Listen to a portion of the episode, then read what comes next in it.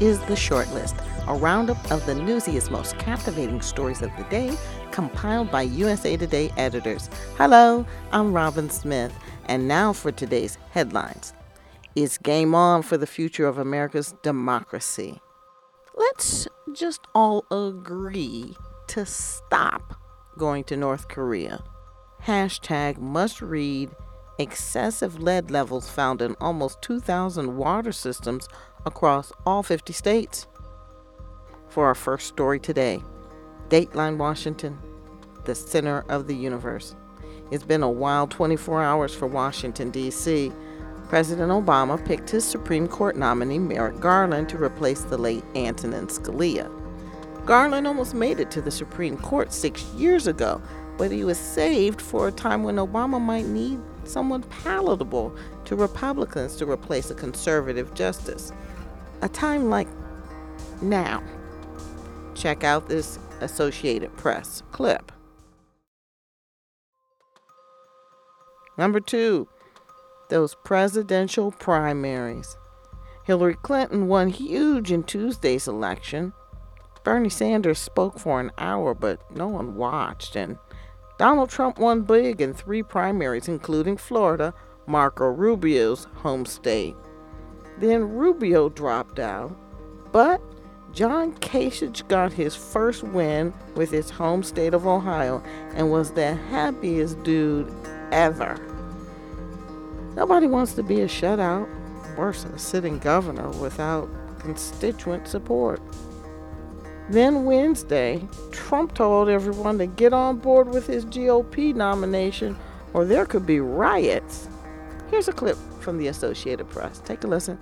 We'll have to wait and see what happens there. Now, Garland may not be um, as liberal as perhaps some of the uh, interest groups would have hoped. Uh, he has a reputation as being a, a, a strong supporter of, of, the prosecution. Uh, comes out of his experience as a prosecutor, uh, and as I said, uh, his work supervising some very uh, sensitive and high-level investigations, both Oklahoma City and the Unabomber. Um, but uh, he, I think, is is widely believed to be, uh, uh, you know, a moderate liberal.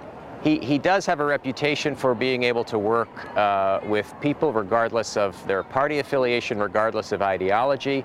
Um, he's shown that in, uh, in his service on the appeals court. Um, the immediate reaction to the nomination was focused less on Garland than on this uh, refrain that the Republicans have, have been saying consistently since Scalia's death, which is that the choice of Scalia's replacement should wait for the next president.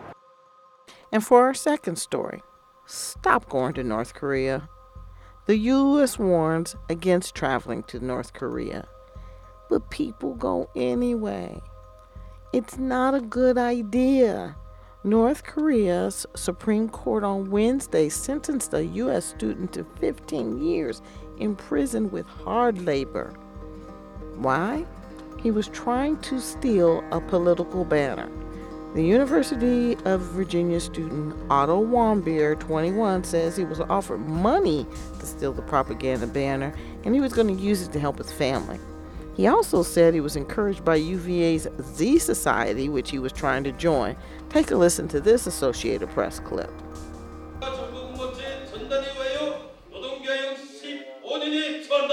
How I was used and manipulated.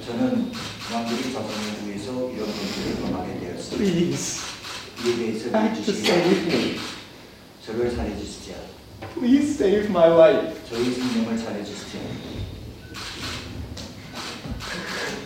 Please think of my family. I'm the oldest son in my family. And for our third item in Washington, D.C., hashtag Metropocalypse. Washington shuttered the D.C. Metro for a full day for safety inspections of the entire system. But some people didn't get the word of the closure until they arrived this morning at shuttered stations. People were not pleased. And for our last story today, while a harsh national spotlight focuses on the drinking water crisis in Flint, Michigan, A USA Today network investigation has identified almost 2,000 additional water systems all over the United States where testings have shown excessive levels of lead contamination over the past four years.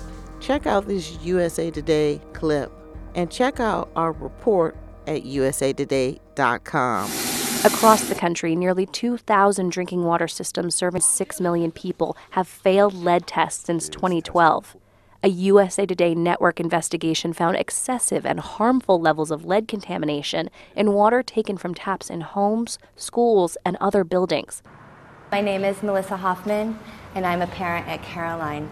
And, sir, this is most definitely a problem that needs emergent care.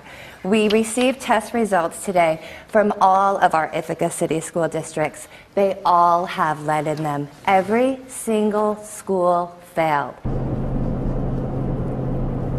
So I started to do a little bit of my own research um, because I was, you know, I was concerned what this meant for my kids. How long had they been consuming, you know, water with that high level of lead? At the point of the second testing and the results came back, I became extremely concerned because there were several, several areas within the school that were well beyond the actionable level.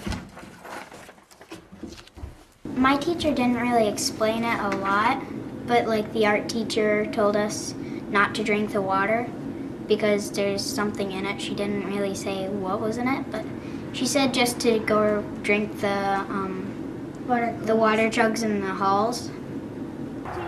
Now I got to shoot where you made it? Yeah. Right here? So we went to the pediatrician. It's a normal poke in the finger. They take a very small amount of blood. It takes about five minutes to process.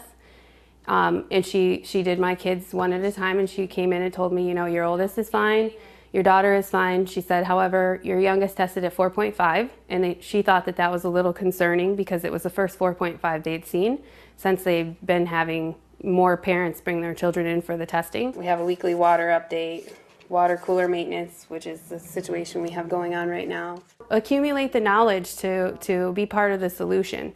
That's, that's the most important thing. Know and understand your rights as a parent because our health department is telling us that, you know, there's no risk. You shouldn't have to take your children to the, to the doctor to be tested for lead.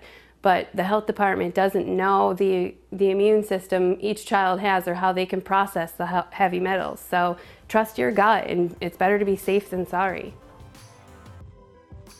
Well, that's it for the short list. Tomorrow morning, be sure to listen to USA Today's Five Things, giving you the top stories you need before you start your workday. The short list and five things are part of the USA Today Podcast Network. You can stream or download our podcast on iTunes, SoundCloud, or Stitcher. I'm Robin Smith, and thanks for listening.